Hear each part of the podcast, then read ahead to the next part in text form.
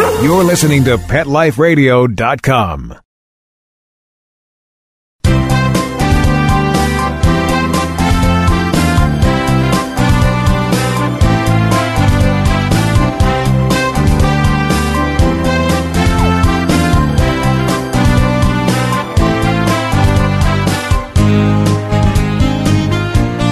Well, good afternoon, everyone, and welcome to our show. You are on live with Dr. Jeff Werber. That's me here, Ask the Vets with Dr. Jeff here on Pet Life Radio. And we are live, so we can answer your questions. You can give us a call. It's so easy to get a hold of us.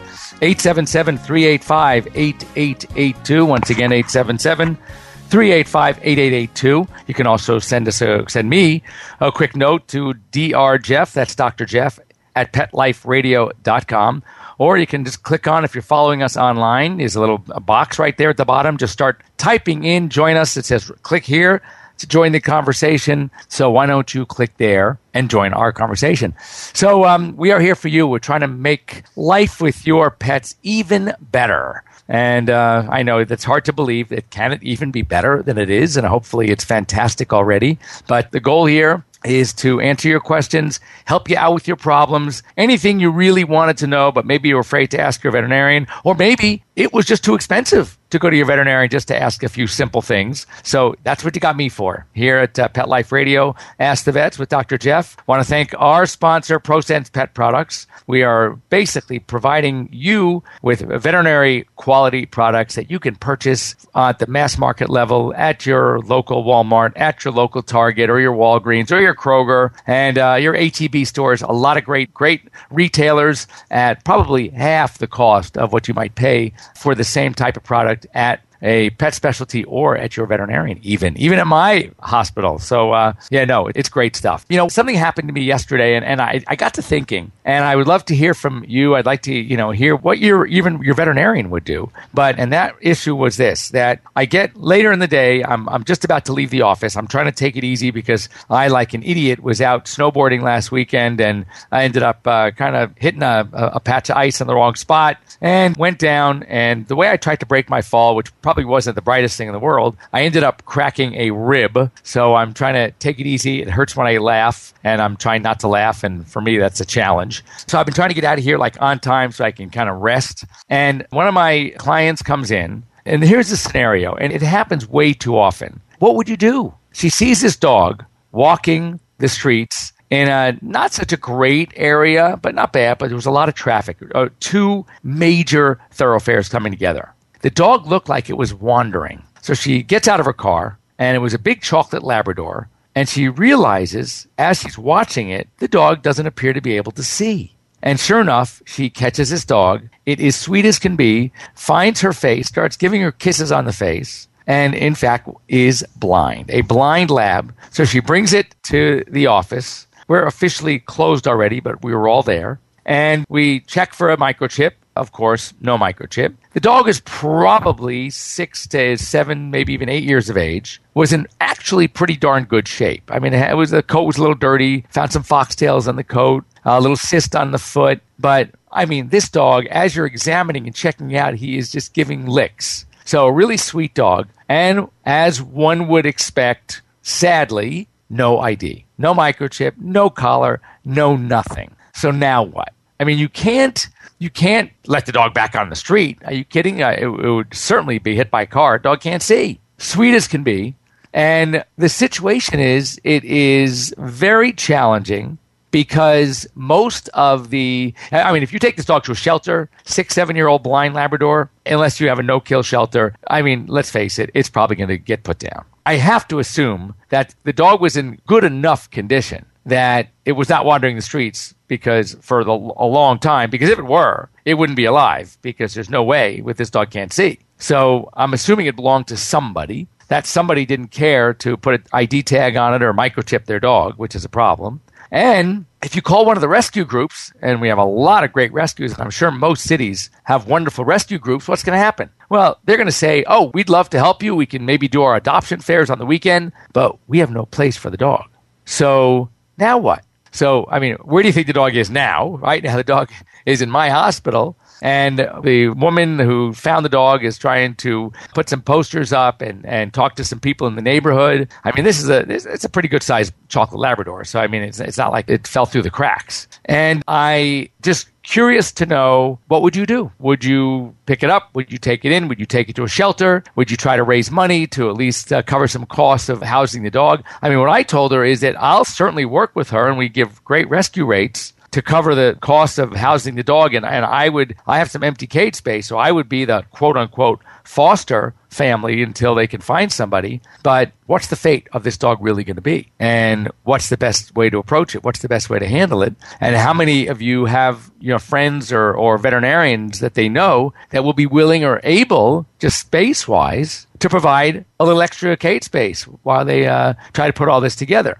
So it is, you know, it's a very challenging scenario because you feel badly. I can't, you know, I can't not do anything. I would hope that most veterinarians are not going to sit back and say, well, sorry, it's not, not my problem. So why don't you uh, drop me a note? Give me a call at 877-385-8882. I want to hear what you have to say. 877-385-8882 live with Dr. Jeff and tell me what would you do? What would you think your veterinarian would do? And by the way, anyone who might know anybody who might provide a temporary home for this fantastic, sweet Labrador who just unfortunately can't see. Would be terrific.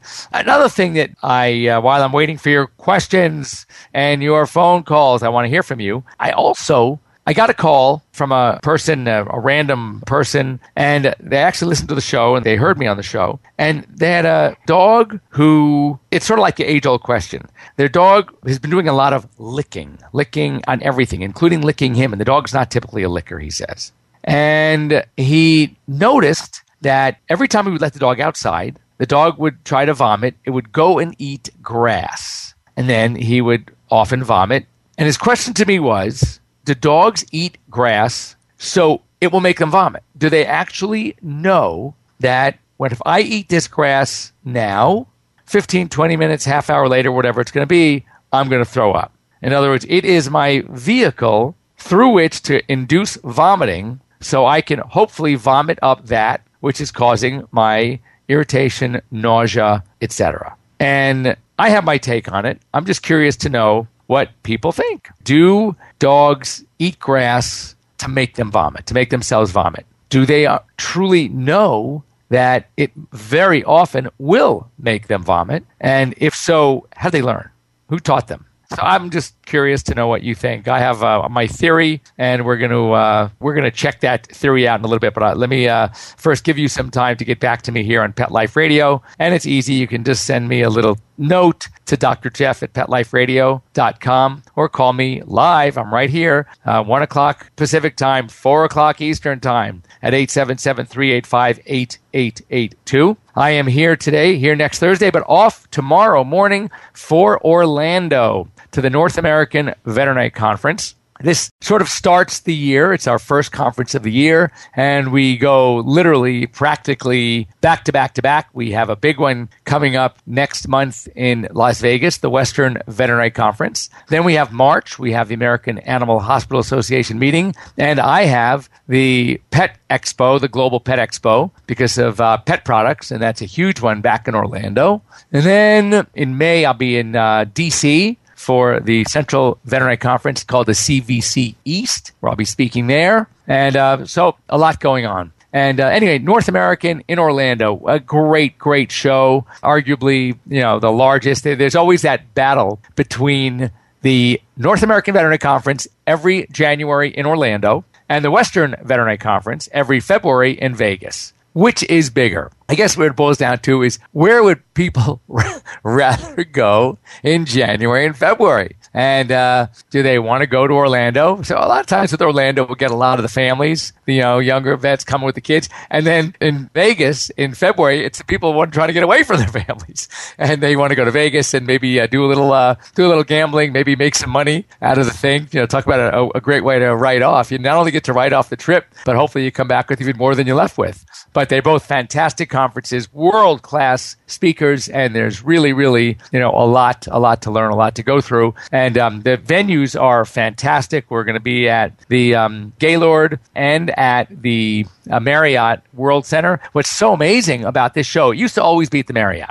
And as it grew, it got you know bigger and bigger. And the Gaylord is a you know was a relatively newer hotel, and they had a huge, huge, beautiful exhibit hall. It was better suited for the the enormity of this conference. And then they started, but it got so big that they actually needed the lecture halls in both locations.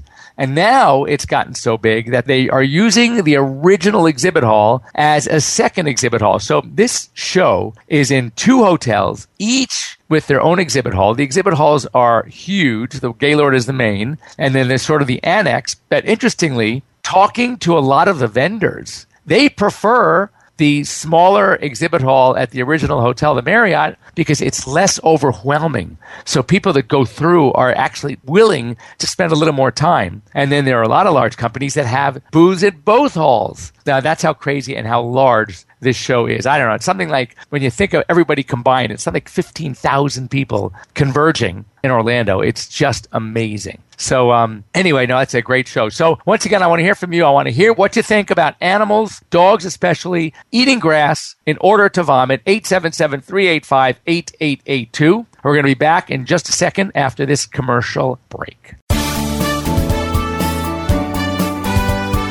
We'll be right back right after these messages. Stay tuned. Swipets a revolutionary new product that literally swipes away cat hair from virtually any surface. You know, most of us struggle with a roller or vacuum cleaner to clean up cat hair, but anyone who has tried either of these knows they just don't work very well. But Swipets patent pending glove has a magnetic like quality that removes cat hair from almost everything. And best of all, Swipets is machine washable, so you can use it over and over again. To order, just visit swipets.com. That's S W I P E T S, a simple solution for shedding. I'm not much of a reader, but I do wish I were more well read. There are so many great books coming out. I wish I could find a way to keep up. Audible.com makes it easy to stay well informed and catch up on your reading simply by listening. Audiobooks from Audible turn downtime into uptime. You'll be more productive and become well read. Now I'm able to catch up on all the great books I've been wanting to read. With Audible, I feel smarter. Pet Life Radio listeners, try audible.com now and get your first 30 days of Audible Listener Gold membership plan free. And get a free audiobook. Choose from over 100,000 titles. To get this great deal, go to audibledeals.com. That's audibledeals.com. Coast to coast and around the world, it's All Behave with Arden Moore. Find out why cats and dogs do the things they do and get the latest buzz from wagging tongues and tails in Rin Tin Tinseltown. From famous pet experts and best-selling authors to television and movie stars, you'll get great tail-wagging pet tips and have a fur-flying fun time. All Behave with America's pet edutainer, Arden Moore. Every week on demand, only on PetLifeRadio.com.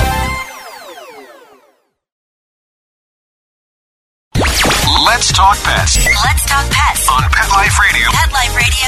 Pet Life Radio. PetLifeRadio.com.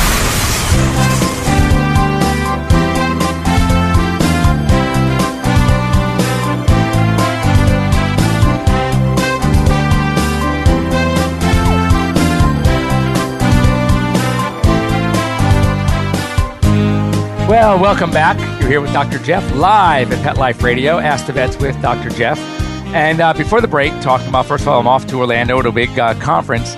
But um, I got a phone call, um, you know, earlier, and we were the, the guy we were talking about a dog who was going outside to eat grass, kept licking his lips, and the question was, and the question still is, when dogs eat grass, do they know it's going to make them vomit? Are they eating grass because it's going to make them vomit and they want to vomit? What is the deal? How much credit do we give the dogs? Here's my theory. Mind you, this is my theory only, and I would love to hear from you or others who want to give us their theories or discuss this. So please feel free. Get me at 877-385-8882 or while I'm sitting here online, I have my computer open. You can click at the bottom of that big box here on our page, Ask the Vets with Dr. Jeff, and it says right here, click here to join the conversation and just type in what you think. And that is here at petliferadio.com. Now, here is the uh, my theory. Let's talk about, first of all, the issue of the licking. Licking frequently,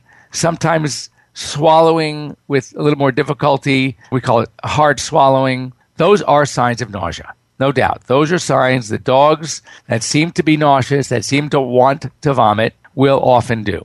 So clearly, this dog was probably nauseous possibly wanting to vomit. So the owner lets the dog outside. The dog goes outside and starts chowing down on grass. So now the big question was he chowing down on the grass because he wanted to vomit? We know something from behavior, and it's called avoidance therapy. And it works like this if a dog eats something that is going to cause them to vomit, typically within 10 minutes, when given the option to eat that again, they will avoid it. They don't like the idea of vomiting. So therefore, when they eat something that they make the direct association that it's going to make them vomit, they often will avoid it next time. So understanding avoidance therapy right there tells me that very likely when dogs run out and eat grass, they are not doing it to make them vomit because if they knew it was going to make them vomit, they probably wouldn't eat the grass because they don't like the vomiting. Now, what about grass though?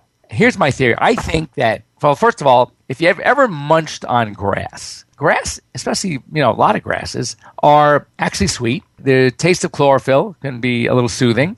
And when dogs eat grass, they usually don't vomit for at least 15, 20 minutes later. I mean, rarely do they eat it and vomit right away. So, because it has to sit there, it's like any kind of leafy vegetable, things that might make them vomit. It's not a toxin. It does, it's not something that's a gastric irritant. The problem is it sits there and they can't digest it. It doesn't, uh, it often doesn't pass through. And then all of a sudden it'll make them vomit. Well, if it's over the 10 minutes or whatever, now the dog no longer makes the association that the reason he's vomiting is from that which he something he ate because it's been too long now. He doesn't remember or or link the two together, the eating the grass and the vomiting. So the avoidance therapy concept is forget about it, out the window. So I personally believe that dogs eat grass because they like it. It does soothe them if they have a little upset stomach and if they're a little nauseous, and they will continue to do it. And when it does, or if it does make them vomit, they don't put the two and two together and they don't realize that it was because of the grass that they vomited. They got the quick fix from the grass. They got the sweet taste. They got the moisture. It soothes them a little bit. And uh, that's why they eat the grass. So that's my take on it. I am so curious to hear what you think and any of you behavior people out there. If you want to come and throw your two cents in, I would love to hear it. And that is at 877 385 8882. And you can, uh, as I said, you can uh, throw me your, your two cents in. So also, last week we talked about the insane cold weather throughout our country. Of course, except LA, where it was 84 yesterday, and and um, I knew people going to the beach. Or I understand in South Florida, it's in the 70s and nice and mild. So, a few places in this country that are rather fortunate. But how has it been? I would like to know how the rest of the country has been faring. I would hope that come that it's not still 50 degrees below zero in Minneapolis or 20 degrees below zero with wind chill down in Chicago. So I would like, uh, you know, it's another another good reason to give us a call or send me a note and let me know. Are you guys faring any better? How your pets did? Do they do okay? Are they, uh, you know, have you changed your lifestyle? That's really, really what's important to know and to share with some of our other listeners. Does it change their lifestyle? Did you change their lifestyle? Have they adapted for the hopefully less time they're spending outside alone, given the fact that it is it's still pretty cold out there. So you know, what do you do? What would you do? And uh, I think that would be a, a, nice thing to know. And I still haven't heard from anybody. What is going on with what you or your vets? What would you do? You find a stray dog running on the street, and uh, you know, now what? You're going to bring it into your vet. You're going to take it in. You're going to pay for it. You have friends that would help you raise some money. Do you know some rescue groups that have room? What would you do? For any dog lover out there, that's something that you will be faced with at some point. We have a dog in today. One of our rescue groups literally found this guy beating, literally terribly. She said she was ready to run the guy over with her car. She said, I'd probably have to bail her out of jail. But she literally scared this guy away, and the guy was kicking this down dog, a shepherd. And I, the dog is here now with us. He is so sweet. He was in so much pain from being kicked in the rump and his hips and his tail that when you touched him back there, he would start to cry. That is just unbelievable to me, this day and age, that there are people out there that would even consider abusing a dog like that. And that is just terrible. But anyway, this dog is, we're calling him for lack of a better name right now, Jack. And, uh, so we're, we're going to clean him up a little bit. He's got a bad leg. And this dog is going to, the rescue group has been, uh, they took some video. They posted the video on this dog. And when this video is available, this dog will get adopted in like two seconds. Because A, sweet as can be, and B, when you see what this poor dog had been through, you would love to provide a home for a dog like this. I mean, as badly as this dog was treated and as untrusting as this dog should be, he still wants to cuddle up. And when you stick your nose and your face into his face, he just wants to just rub against you and cuddle. It is unbelievable. And uh, this is um, this is really sweet. Oh, another thing. This is very rare. But you know, we've learned so much about another a condition. It's an old, age-old condition. It used to be called FUS, feline urologic syndrome. We've renamed it FLUTD, a little bit more specific to the problem, called feline lower urinary tract disease. And this was a much more of a problem. Oh, 20 years ago, when we knew less about felines, their diets, what makes them create or develop crystals and stones, and how much less we knew then than we do now about the prevention through diet, through fresh water, through eliminating stress, etc. So therefore, the problem of the severely blocked cat, and by that I mean they get like a urethral plug or crystal or stone that, especially in the males, that creates the situation where they cannot urinate. And we often had to do a surgery of old that was a called a PU, a perineal urethrostomy, to open up the male's plumbing like to be that of a female. Opening up, make the urethra a bit wider, larger, so the crystals and the sludge can flow through more easily. And we don't have to do that very often anymore. I have, how weird is it? Two cats, both very good size, large orange males sitting in cages side by side. Both came in within two days of each other, blocked.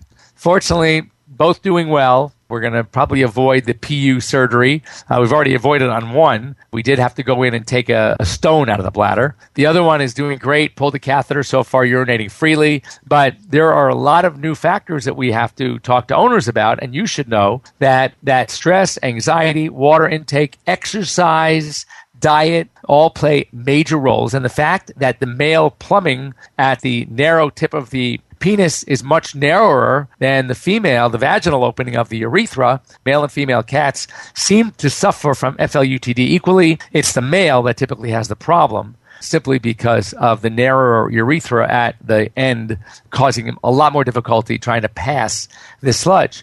But we used to think that the issue was minerals or ash content. That is a way oversimplification. It's not necessarily the ash, it's the pH that the urine is left with, the breakdown of these minerals. And certain mineral salts that leave the urine basic are more dangerous than the salts that leave the urine more acidic. Because in an acid urine environment, stones and crystals seem not to form. So uh, check with your veterinarian, check about diet. And um, it's maybe stay away from some of, uh, well, a lot of dry foods. I mean, some dry food is fine, but always check with your vet, especially if you're a cat, especially if your male cat has been having problems, what you can do at home to help minimize the problems of feline lower urinary tract disease. So, anyway, once again, our half hour is running away from us. Uh, I want to, uh, I'd like to see you call us this week. Send me an email to drjeff at drjeff.com. That's drjeff at drjeff.com or drjeff at petliferadio.com. um, and uh, kind of let me know what you think about this whole vomiting thing and eating grass. And if all is well, and we will hopefully see you back here next week. Get the courage to give us a call, 877 385 8882, and I will report back to you when I return from the North American Veterinary Conference. Next Thursday, see you then. Let's Talk Pets, every week on demand, only on PetLifeRadio.com.